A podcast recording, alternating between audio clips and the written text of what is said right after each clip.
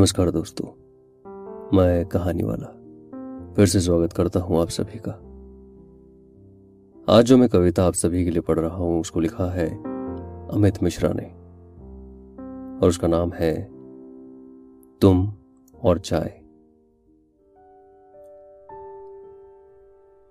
سنو سنو نا، آج کل سب چائے کے بارے میں لکھ رہے ہیں۔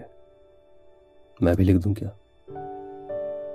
اپنی وہ چائے اور وہ باتیں۔ یاد ہے تمہیں؟ یاد ہے میرا اچانک تمہیں چائے پہ بلانا، تمہارا گھر پہ نیا بہانہ بنانا، چوری چوری پیچھے والی گلی سے آنا اور غصے میں مجھے خوب کھری کوٹی سنانا۔ میرا بس تمہیں دیکھنا اور مسکرانا۔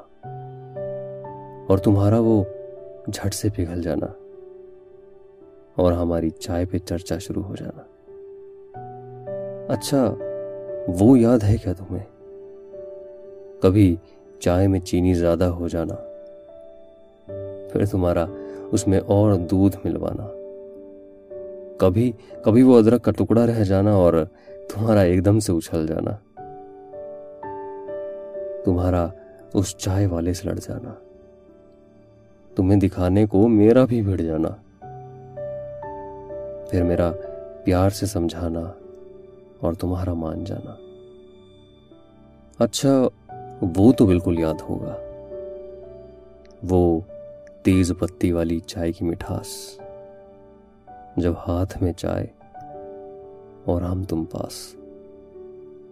چائے پیتے پیتے ہی لڑنا انایاس۔ بے وجہ سننا ایک دوجے کی بکواس۔ تمہارا وہی لال رنگ والا لباس۔ اور میرا میرا تمہاری تعریف کرنے کا پریاس۔ ہاں ہاں یہ سب ہی بناتے تھے اس چائے کو خاص۔ اچھا وہ یاد دلاؤں کیا؟ چائے کے انتظار میں نہ کٹتی راتیں۔ چائے کے بہانے بڑھتی ملاقاتیں۔ وہ چائے کی چسکی اور ڈھیروں باتیں۔ جب چائے میں دونوں بسکٹ ڈباتے، تمہاری سنتے اور اپنی بتاتے۔ ہم آج بھی اس دکان پہ ہیں جاتے، پر تم ساتھ نہیں، اس لیے دو چائے نہیں منگواتے۔ خیر خیر چھوڑو، اب کیا ذکر کرنا ان باتوں کا۔ چلو، چائے پیتے ہیں۔ چلو، چائے پیتے ہیں۔ یہ تھی آج کی کویتا۔ تم اور چائے۔ کیسی لگی آپ کو؟ مجھے بتائیں کمنٹس میں۔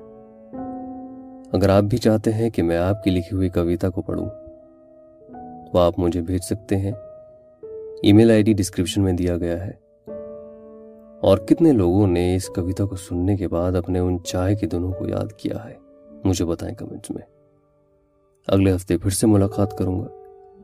ایک نئی کویتا یا نئی کہانی کے ساتھ تب تک کے لیے اجازت۔